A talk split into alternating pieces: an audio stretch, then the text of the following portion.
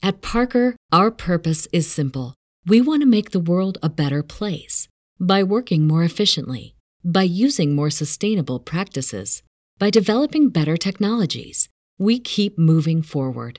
With each new idea, innovation, and partnership, we're one step closer to fulfilling our purpose every single day. To find out more, visit parker.com/purpose. Parker, engineering your success. Say goodbye to your credit card rewards. Greedy corporate mega stores, led by Walmart and Target, are pushing for a law in Congress to take away your hard earned cash back and travel points to line their pockets. The Durbin Marshall credit card bill would enact harmful credit card routing mandates that would end credit card rewards as we know it. If you love your credit card rewards, tell your lawmakers hands off my rewards. Tell them to oppose the Durbin Marshall credit card bill. So I would err on the side of being more cautious in the beginning because this is a big life change to have a baby and you started a business. So there's a lot of moving pieces at the moment. Mm-hmm. Yes, there are. And there's not very much cash on hand.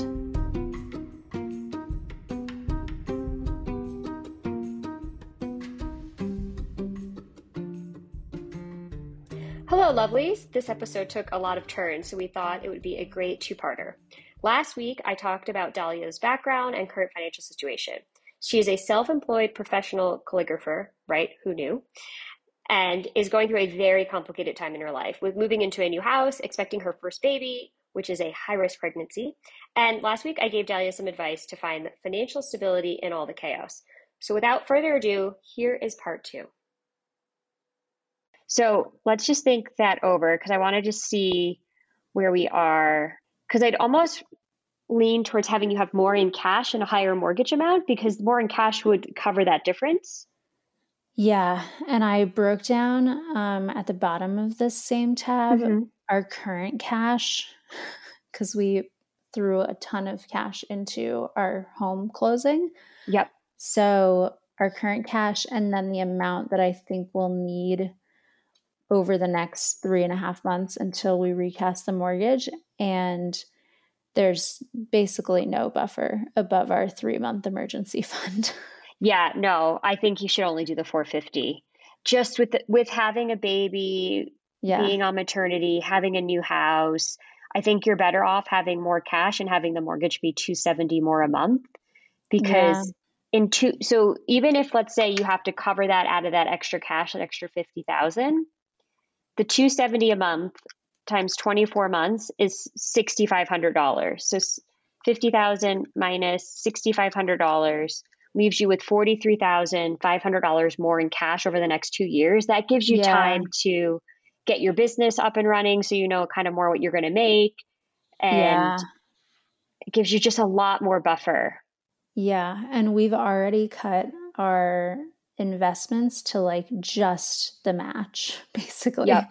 like just getting the match. Like we were being very aggressive with like maxing out our roth iras and putting money into the hsa and all this stuff and i stopped all of that in the last couple of months in preparation for this. So yep. we don't really have any room to play there either. Usually when you have no room to play is when something goes awry. Yeah because here's yeah. this is what what what I would would do. I would recast it at 450 and in a year if you all the expenses are the way they planned out to be, you're back, you know, you figured out your your split between being a mom and running your business and you have a more defined income and you have a better idea of where things are going to be, you could then take 25,000 of that money, right? Because you've only used up, you know, in 12 months time 3200 if there were no emergencies. Mm-hmm. So you mm-hmm. could take 20,000 and throw it on the mortgage and lower it or 25,000. You can always go put more money on it. It's going to be right. harder to pull it out. Yeah. That makes a lot of sense. so I I would recast at the higher amount. I mean, 268 yeah. is really not a big monthly difference. It's, right. You know, if something goes awry, it's you then have to go get a HELOC or put it on a credit card temporarily, you know. Yeah, and we definitely don't want to do that. And the other, like, we have $125 a month in here for like baby costs. That's like, like yeah, it might be higher. Based on nothing. it's based right. on nothing.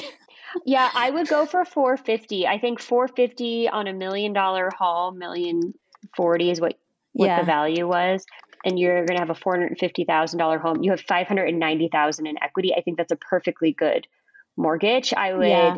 Lean towards having extra cash. You have a lot of things that are new that are going on. Yeah. And I think having more cash will provide a lot more peace of mind for you. And you can always in a year, two years, or three years say, you know what, we're going to pay down, we're going to put a $20,000 towards principal on that. But honestly, right. 450 at 5% is a great mortgage for the value of that home.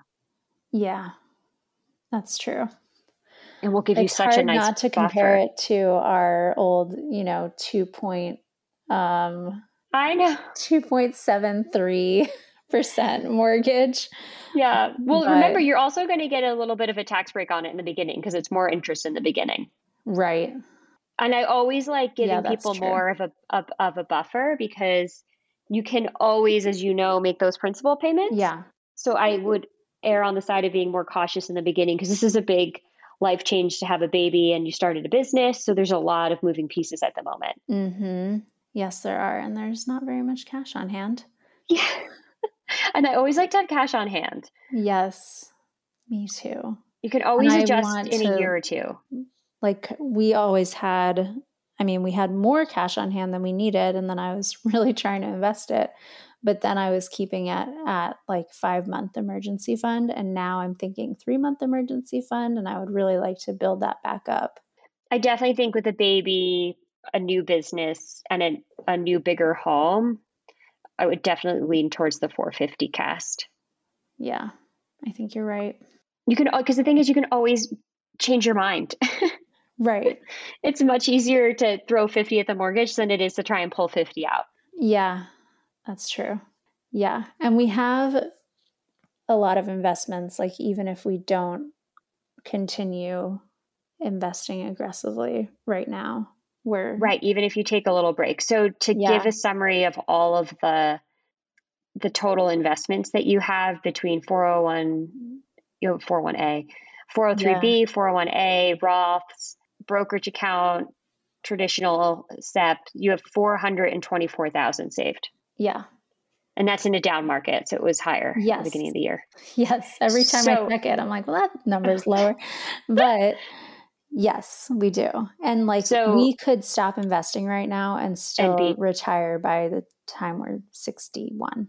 Right, exactly. So I think the big concern is the cash. So I would do yeah. the 450, keep the cash on hand, and then reevaluate where you are in a year or two and decide then if you want to put 20,000 towards principal or what have you. Yeah. I think that makes a lot of sense. I think that is going to be a relief to have more cash on hand. I just think with a new baby and a new business and a new bigger home, you just mm-hmm. give yourself some leeway and plan for their things to be to go wrong and be more expensive and then you're you're ready for it and if yeah knock on wood because you're ready for it, nothing happens, which is usually the way it goes in life, then you can always decide to put more money on the principal.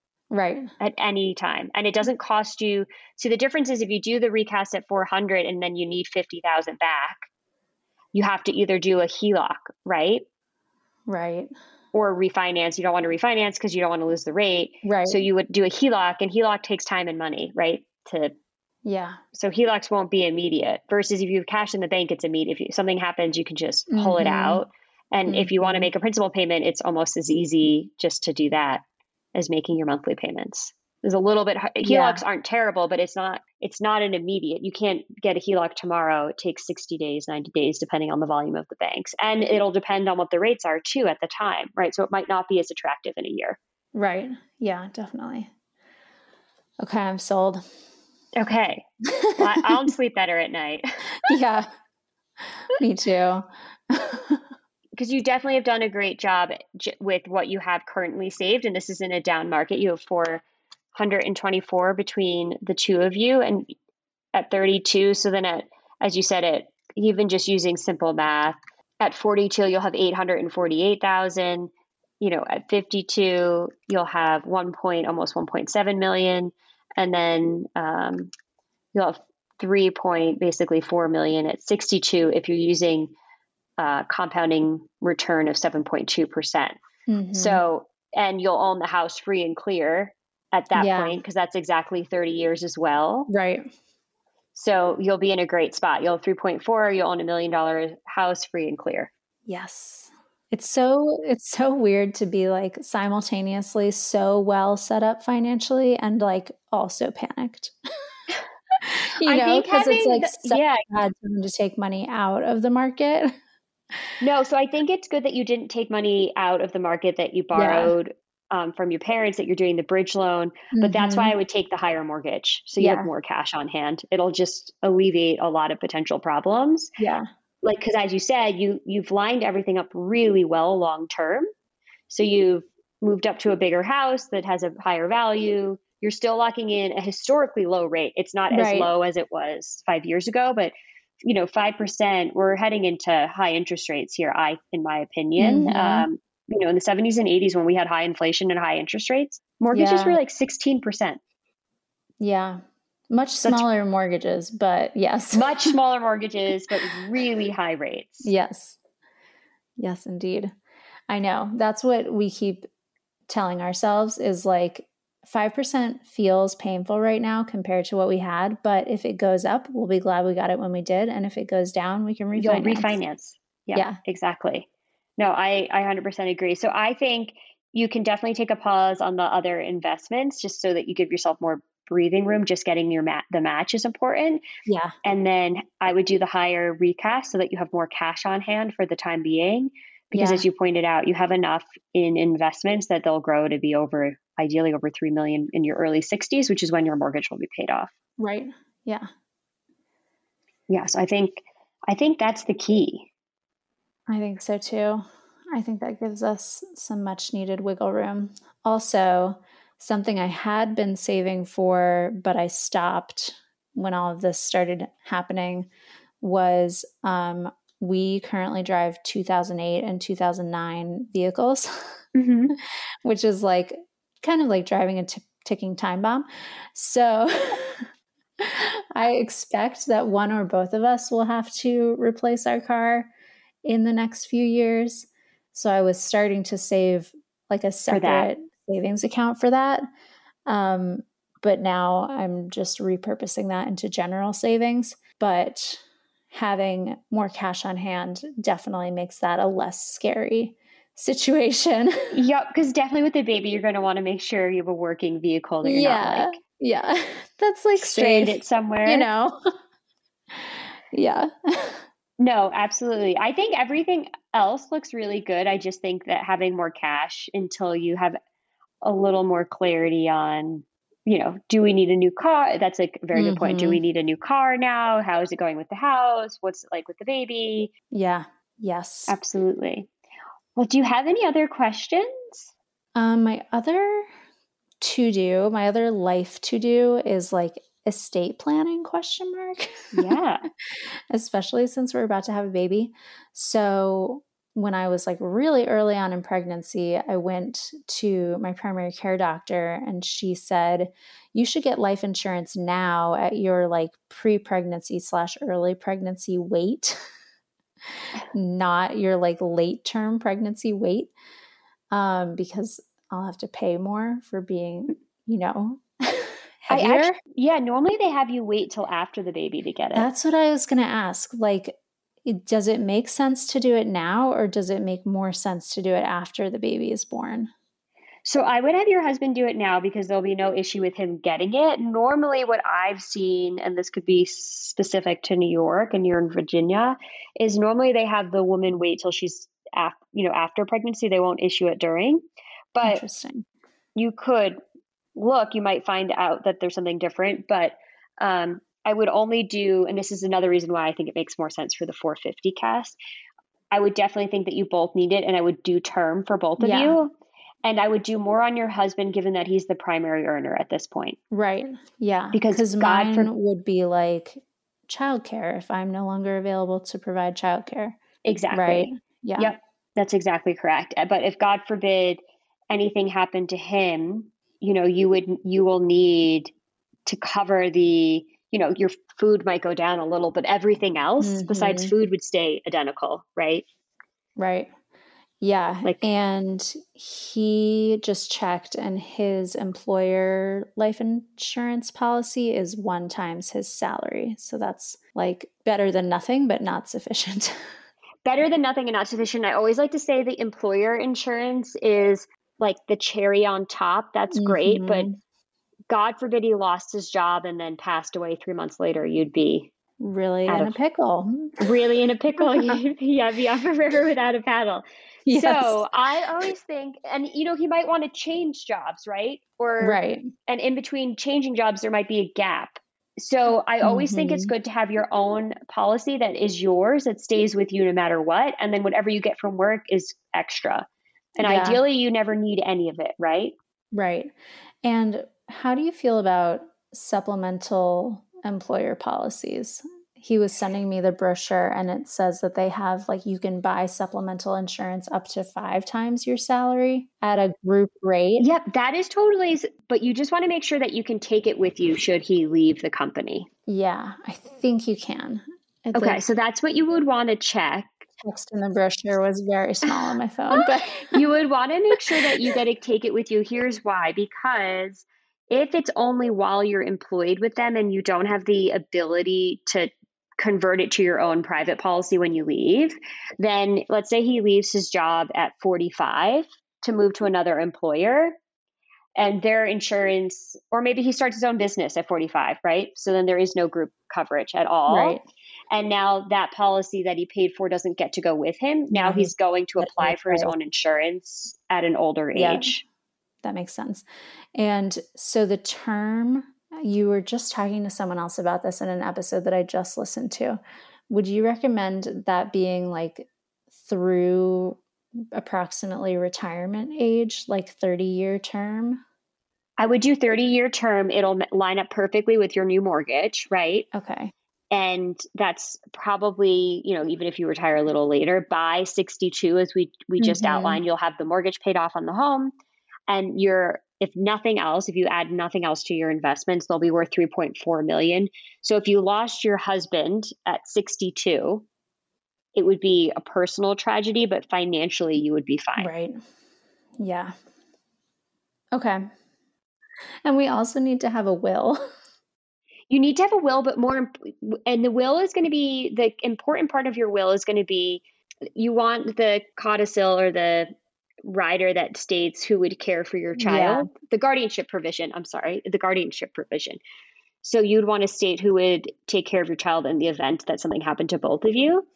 Um, and then what you want to do is make sure on all your investments that there are named beneficiaries. Yes. Because then everything would pass outside of the will except for your house.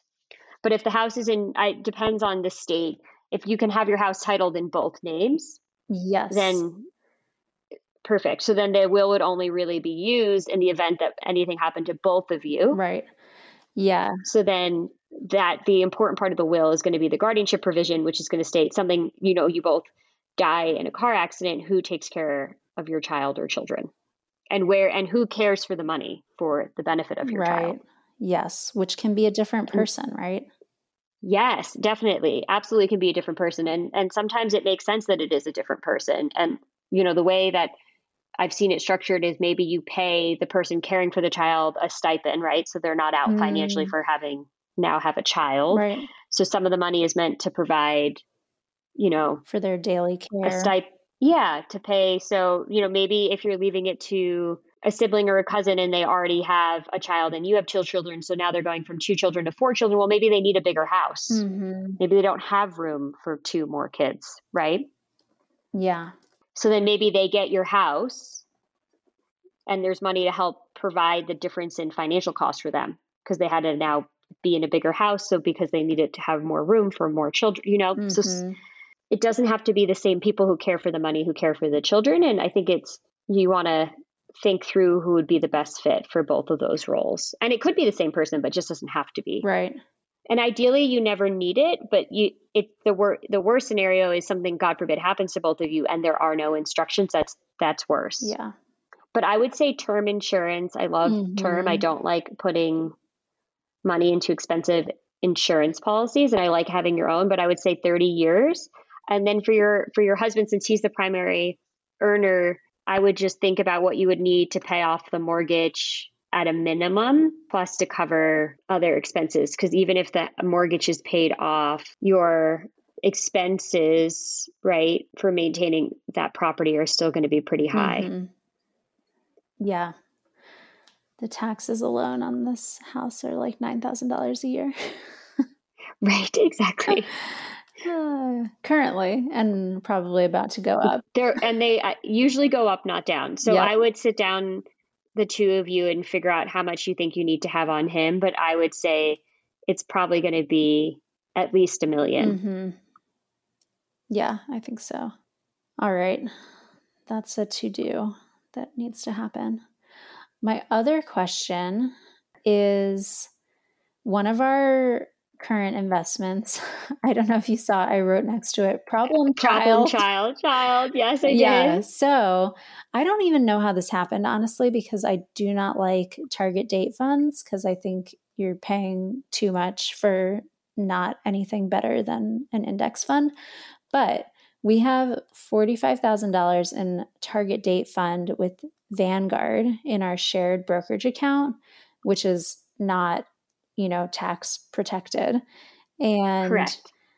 apparently that like automatically when they adjust the fund, it counts as a sale Yes, it does. Which I didn't realize until I was going to file our taxes last year. And we had like a $5,000 tax bill from that account.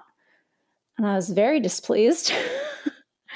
but then I've been like, well, what do I do with it? Because if I sell it, it's also taxable. Right. And if I sell it now, we lose a ton of money on it. Well, so it won't be capital say, gains this no, year. It could be a loss. It could be a loss. So maybe you should look at it and see if you have.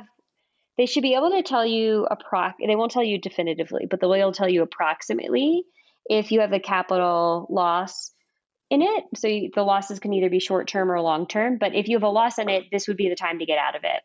Okay, even if it's like a really like a huge loss. Well, think about it because it's more of a lateral move. So you yeah. sell out of this particular fund. Now, the one thing you have to be careful of is the wash rule, which states that if right. you buy something, you sell something that's down and you take a loss, and then you purchase something that's substantially similar within 30 days, they bar the loss, meaning you can't use it. Right. So you just have to be careful on what you switch it into that it's not considered substantially similar. And how would I know that? Like, how do I find that? Is like where you're dealing with a very gray area with the IRS. Right. So one way to avoid it totally is to leave it in, sell it, take the loss, leave it in cash for 30 calendar days, okay. and then after that time frame, so wait day 32, day 33, just give yourself a little breather, um, reinvest it, and then it's definitely not a wash sale because you waited that time frame. So you would just leave it in the like if you the money market, yeah, yeah. which is cash. Yeah. And then you could pick a different investment. But actually, if you want to get out of that investment, the best time to get out of it is when, when it's, down. down. I do. Yeah, just to avoid the taxes. yes. And if you think about it, it's really a lateral move because whatever you're going to put it into is also down. Right. Like everything, for the most part, not everything in the market's down, but most things are down in this environment. Right. That's true. That is true. Okay. I think that would be a huge weight off my mind before the next tax season. Yeah, that's that the that's the hard away. part with um, people always really want to have the non-retirement accounts and they are great. It's nice to have your own money that's not retirement money. Right. But you're out in the rain, so to speak. Yes. So you're gonna get tax bills on them. Yep. Yes. And I was like, why do I have capital gains? I didn't sell anything. I am buying yep, they, and holding like make... a good long term investor and suddenly hit with a $5,000 capital gains bill. Very rude. Yep. And that can even happen um, with, with the target date funds where they're putting you usually in multiple investments and then they're adjusting it as you get closer to mm-hmm. that target date which is usually target retirement yeah. so they get more conservative but it can also happen with mutual funds because if you own a mutual fund they own multiple stocks inside of it mm-hmm. and so even though maybe you didn't sell your mutual fund maybe the portfolio manager made an adjustment inside the fund, so therefore you have gains. So if I'm trying to choose a different investment that will not incur the same problem in future years, is there like a category that would be safe? Well, I so I don't love single stock, but single stock yeah. tend to be the most efficient for tax purposes, right? Because you just have your cap you just have your dividends and your capital gains and not all stocks pay dividends but you'd have your capital gains. Um, you can look for something that's marketed as tax efficient. Um, and etfs generally can be a bit more tax efficient than a traditional mutual fund but you could also look for ones that market themselves as ta- you want to look for tax efficient. Okay. Okay and that was not tax advice. That's just yeah, yeah. Tax efficiency means that you're looking for something that's going to have less dividends, less capital gains, right. and less internal turnover. Because the internal turnover is what was getting yes. you. Because you didn't make a sale internally they did and that's called internal turnover so when you are looking you can look at they sometimes will post the turnover uh, i think the turnover percentages inside of the fund. Oh. Yeah. And so the, you can see if it has high turnover, maybe not something you want because it's not going to be as tax sensitive, right? Right. Interesting. Okay. So I was just going to see like for Vanguard S&P 500 if they have that stat for instance. Turnover rate 2.3%. Well that that's pretty low. Okay. That makes sense. Hmm. Okay. Did not know. So that something you don't need to look at. So you don't need to look at that with retirement accounts, right? Because they're right. tax sheltered. You right. don't pay any taxes until you take them out. They grow tax they grow tax deferred. But when you're investing your own money, you have to be conscious of taxes. Yeah. Depending on your tax your tax rate, right? Because now uh, investments, as long as they're long term, so held over w- one year, so over 12 months, are taxed at the capital gains rate, which is lower than your W 2 wages. Mm-hmm. It's a lower tax rate than ordinary income, which is W 2, but it's still taxed. So you, I think what you found is you you're more sensitive to the taxes so you would prefer to have a more tax mm-hmm. efficient so you want to look at more tax efficient investments. So usually ETFs are more tax efficient than mutual funds, and then from there you would want to look at the turnover okay. as well. What those what those numbers look like, and you could just compare what you currently have to what you're looking to invest in and see what the difference is, and that'll be a good indication since you already know what the tax bill was on the current investment versus what you're looking at switching it to. Right. But when you go to sell and then reinvest, you just need to be conscious of the wash sale rule, mm-hmm. which is if you sell something and you let's say you take a $10,000 loss, but if you buy something that's deemed by the IRS to be substantially similar, they will bar you from taking that $10,000 loss, right. which means you did it for nothing. Right. Okay. That would be good. Does that make sense? Yes. That makes All me right. feel like I know what to look for. Cuz I was like, well, I know I don't want this, but I don't know what the heck to do with it. and I definitely think now that we're in a down market is a good now that you know that you don't want that, yeah. that's a good time to get it's it's counterintuitive when the market's down. Everybody wants to, you know, do nothing. But a, a positive of a down market is what I call booking losses, yeah. which is taking losses. Because if you take a loss and then you move to a different investment that is also down, but it's almost lateral, and if you're able to find something that's substantially different, not substantially similar, that's the rule, mm-hmm. then you can move it immediately. But if you want to be extra careful, and I always err on the side of caution, you just wait the 30 days and then you can reinvest it um, and be beyond, you know, beyond 30 days. So day 31, day 32, day 33. And then now you've got a loss that you can use. If you don't use it this year, you can use it going forward, stays with you. And then you're still in the market. So if I don't use it this year, I can use it in the future. Going like forward. It'll, it'll balance out that much in capital gains whenever they occur. Correct. You can, yeah, you can use up to three. I believe the rule, I have to double check it, but I believe the rule is 3000 a year unless you have gains. So if you don't have any gains, you can use up to 3000 and then carry forward the rest of it. Oh. Let's see. Okay.